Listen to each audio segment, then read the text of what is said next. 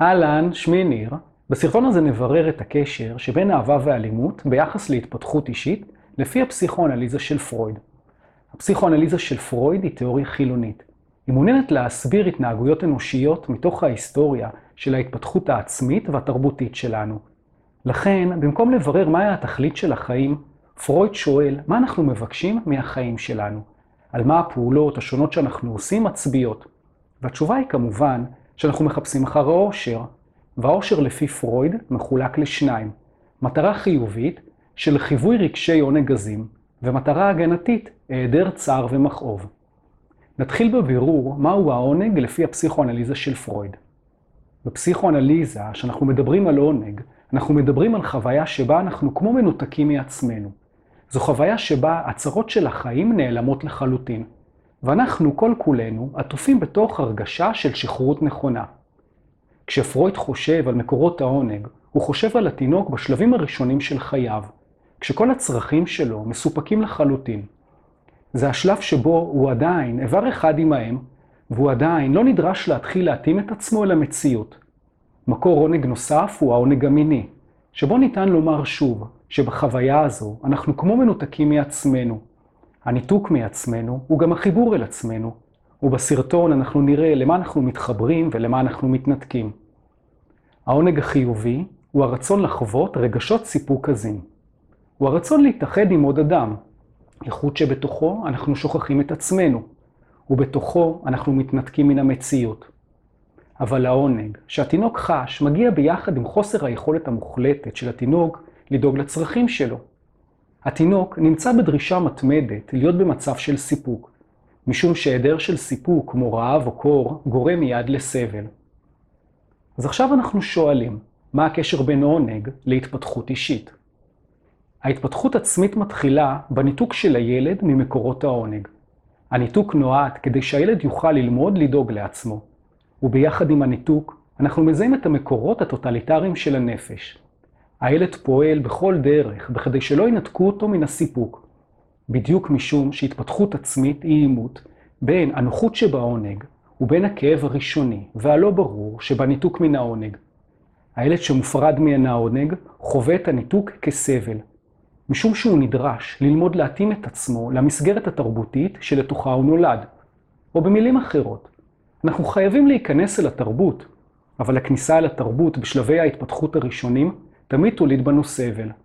בשלבים הראשונים הילד צריך ללמוד לשלוט על הצרכים שלו. הוא צריך להסתגל לניתוק שלו מההורים שלו.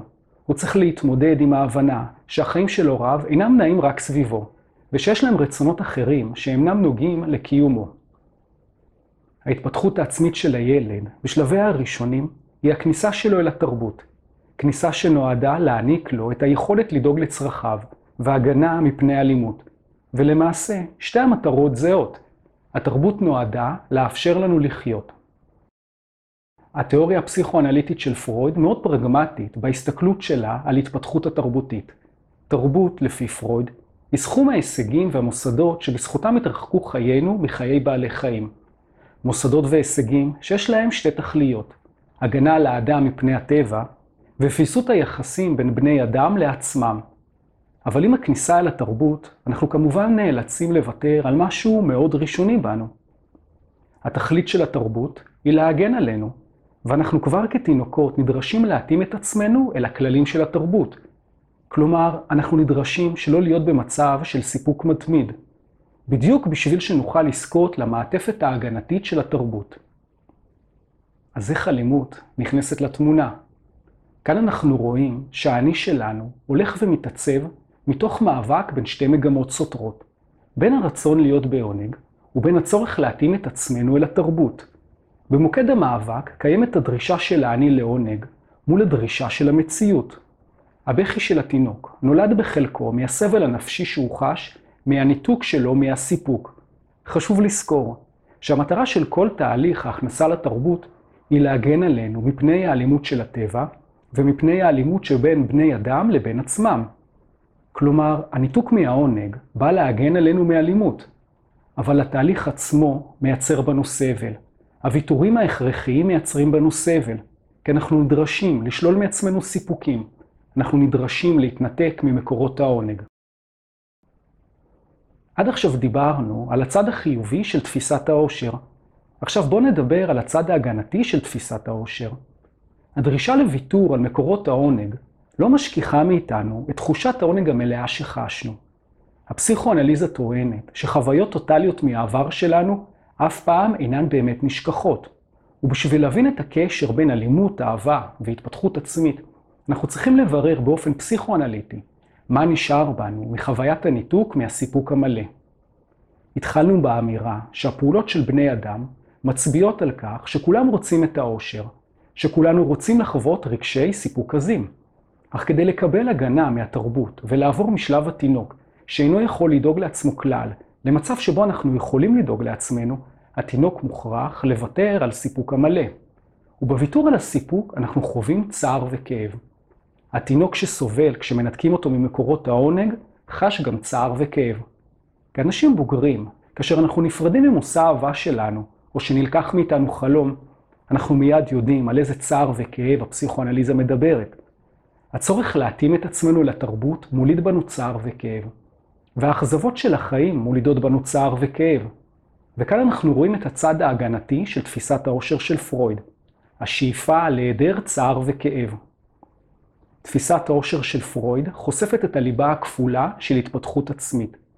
יש בנו את הרצון לאהבה, להתחברות עם אדם אחר שמאפשר לנו עונג. כבני אדם, יש לנו את התשוקה להרחיב את מעגלי הקיום שלנו. אך יש בנו גם את התשוקה לצמצם את מעגלי הקיום שלנו, כי אנחנו יודעים שביחד עם האהבה, אנחנו מעמידים את עצמנו בסכנה של הסבל. אנחנו מסתכנים בתחושות של צער וכאב. כאן אנחנו נתחיל לראות איך אלימות חוזרת לתמונה. הרצון לשוב אל העונג מקרין עלינו כוח שבכוחו להוביל אותנו להתחבר אל אנשים אחרים, ובכוחו להוביל אותנו להתנתק מאנשים אחרים. אבל יש בעונג עוד משהו. יש בו בדיוק את אותו הדבר שהתרבות נוצרה כדי להגן עלינו מפניו.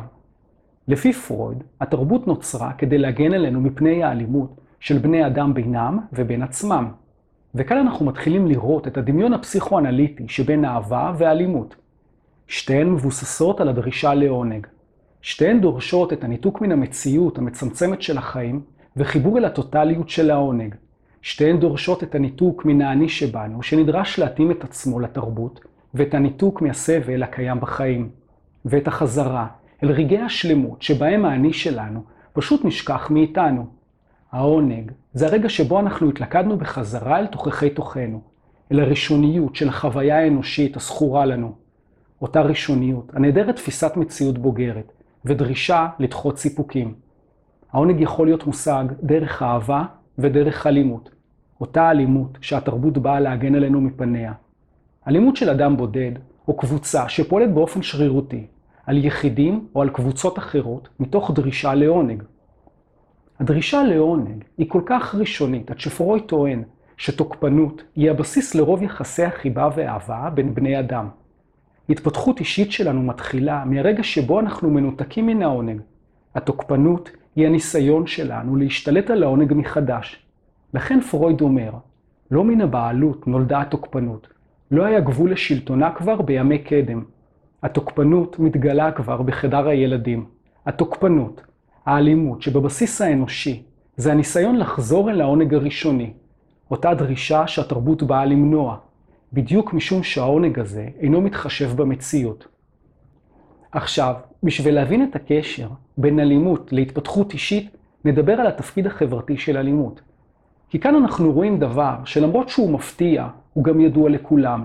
כפי שאהבה יכולה להרחיב יחסים אנושיים, כך גם אלימות מרחיבה יחסים חברתיים. למה הכוונה? אלימות פועלת על מנת להכפיף יחסים אנושיים ולייצר סדרים חברתיים מתוך אי הסכמה. הרי לו הייתה הסכמה, לא היינו צריכים את כל החוקים והסנקציות לקיים ולשמר את הסדרים האלה. חתונה בקהילה מסורתית מייצרת סדר חברתי שנשמר מתוך אי הסכמה. אותו הדבר אנחנו יכולים להגיד על גבר או אישה שהמיניות שלהם אינה הטרוסקסואלית, אבל הם מקיימים זוגיות הטרוסקסואלית. כלומר, שהם מכפיפים על עצמם תפיסות חברתיות מסורתיות, ולמעשה מפעילים אלימות על עצמם. אנחנו רואים כאן שיש ביכולתה של אלימות לייצר סדרים חברתיים. אלימות תרבותית מייצרת גבול מאוד ברור בינינו ובין העולם. האלימות מובילה לכך שיש נתק בין איך שאנחנו פועלים בעולם, לבין איך שאנחנו רוצים לפעול בעולם. האלימות התרבותית פועלת על מנת שלא נממש את התשוקות הראשוניות שלנו. התרבות באה למנוע את האלימות הקיימת בנו בשלבים הראשונים של חיינו. זו הדרישה הטוטליטרית של התינוק לסיפוק מתמיד שהתרבות צריכה להתמודד איתה, כדי שהדרישה הזו לא תתקיים בשלביה הבוגרים של ההתפתחות שלנו. התרבות נועדה למתן את תאוות השליטה של הילד, בדיוק לפני שהוא עובר לשלבי החיים הבוגרים. כאן אנחנו רואים את ההיגיון הפסיכואנליטי של פרויד בשיאו. התרבות שבאה להגן עלינו מפני האלימות שקיימת בכולנו, מפעילה בעצמה אלימות עלינו. התרבות שבתוכה אנחנו יכולים להיות מוגנים ברמה הפיזית, מולידה את האלימות הנפשית. הכניסה אל התרבות מעידה על אלימות כפולה, האחת של התרבות מול היצרים הראשוניים של היחיד, והאלימות של היחיד מול השאיפות של התרבות להכפיף אותו לתוך הסדר שלה. אז עכשיו, איך כל זה מתחבר להתפתחות אישית? כילדים, מנתקים אותנו מהעונג כדי שנתפתח ונוכל להיכנס לתרבות, וכבוגרים, אנחנו צריכים להתנתק מהאלימות של התרבות כדי להמשיך ולהתפתח. אנחנו התחלנו עם הרצון לאושר, שהוביל אותנו להבנה שכולנו רוצים להיות בעונג, אך החשש האמיתי מאלימות מוביל את בני האדם ליצור את התרבות, וכולנו מצמצמים את העונג בכניסה אל התרבות. המשכנו כשראינו שיש בנו אהבה, שהיא הרצון להתחברות אל אחרים כדי לממש את התשוקה שלנו, ושיש בנו תוקפנות שפועלת על מנת לממש את התשוקות שלנו. בנוסף, כאשר פרויד מגדיר את האושר כבעל שני פנים, הוא חושף לנו כבר מההתחלה את הקשר בין אהבה, אלימות והתפתחות אישית. והקשר הזה מתגלה לעומקו בהבנת המנגנונים החברתיים שפועלים על מנת לשמר את אחדות הקהילה. התפתחות אישית אפשרית כאשר התרבות מסוגלת לאפשר בתוכה את קיומה של הדרישה לעונג. התפתחות אישית אפשרית כאשר הדרישה לעונג לא מצומצמת לתכלית ההגנתית של היעדר צער וכאב. התפתחות אישית אפשרית כאשר אנחנו לא נותנים לאלימות שבנו לשלוט עלינו, אך יחד עם זאת, אנחנו זוכרים את האנרגיה שקיימת באלימות ומפנים אותה למגמות אחרות. התפתחות אישית אפשרית כאשר אנחנו לא נותנים לתרבות לשלוט בנו. אנחנו רואים שכפי שהתינוק מתחיל את ההתפתחות שלו בניתוק מן הסיפוק, ככה התפתחות אישית של אדם בוגר מתחילה בניתוק שלו מהסדרים שהתרבות מנסה להכפיף אותם לתוכו. אז לסיכום, הפסיכואנליזה מעניקה לנו את ההבנה שהתפתחות עצמית מסתיימת ביום שאדם מעמיד את הפחד מפני המציאות כקריטריון היחיד של הקיום שלו. היא מתחילה מכך שאנחנו בני אדם, ומסתיימת בכך שאנחנו בני אדם. שיש בנו אהבה ויש בנו אלימות, שיש בנו רוח מאחדת וכוח מפרק. התפתחות עצמית של היחיד מסתיימת, כאשר הדחף לשמר את המבנה של הקהילה עומד על בסיס הקיום שלו. התפתחות עצמית מסתיימת כאשר האלימות הקיימת בנו מנותבת לצמצום החיים שלנו, במקום לנסות ולהתגבר על האלימות הראשונית שבנו, ולנסות וליצור מכוח ההתנגדות של הנפש, מהכוח המשתוקק לחיים הקיים בנו, חיים פוריים בדרכים חופשיות. אז עד כאן, תודה שצפיתם, ואני מזמין אתכם להירשם לערוץ שלי ביוטיוב, כדי שנוכל לברר מדוע בחברה שמעלה על נס את ההתנהגות החופשית והעונג, אנחנו עדיין מרגישים שהם חסומים בפנינו.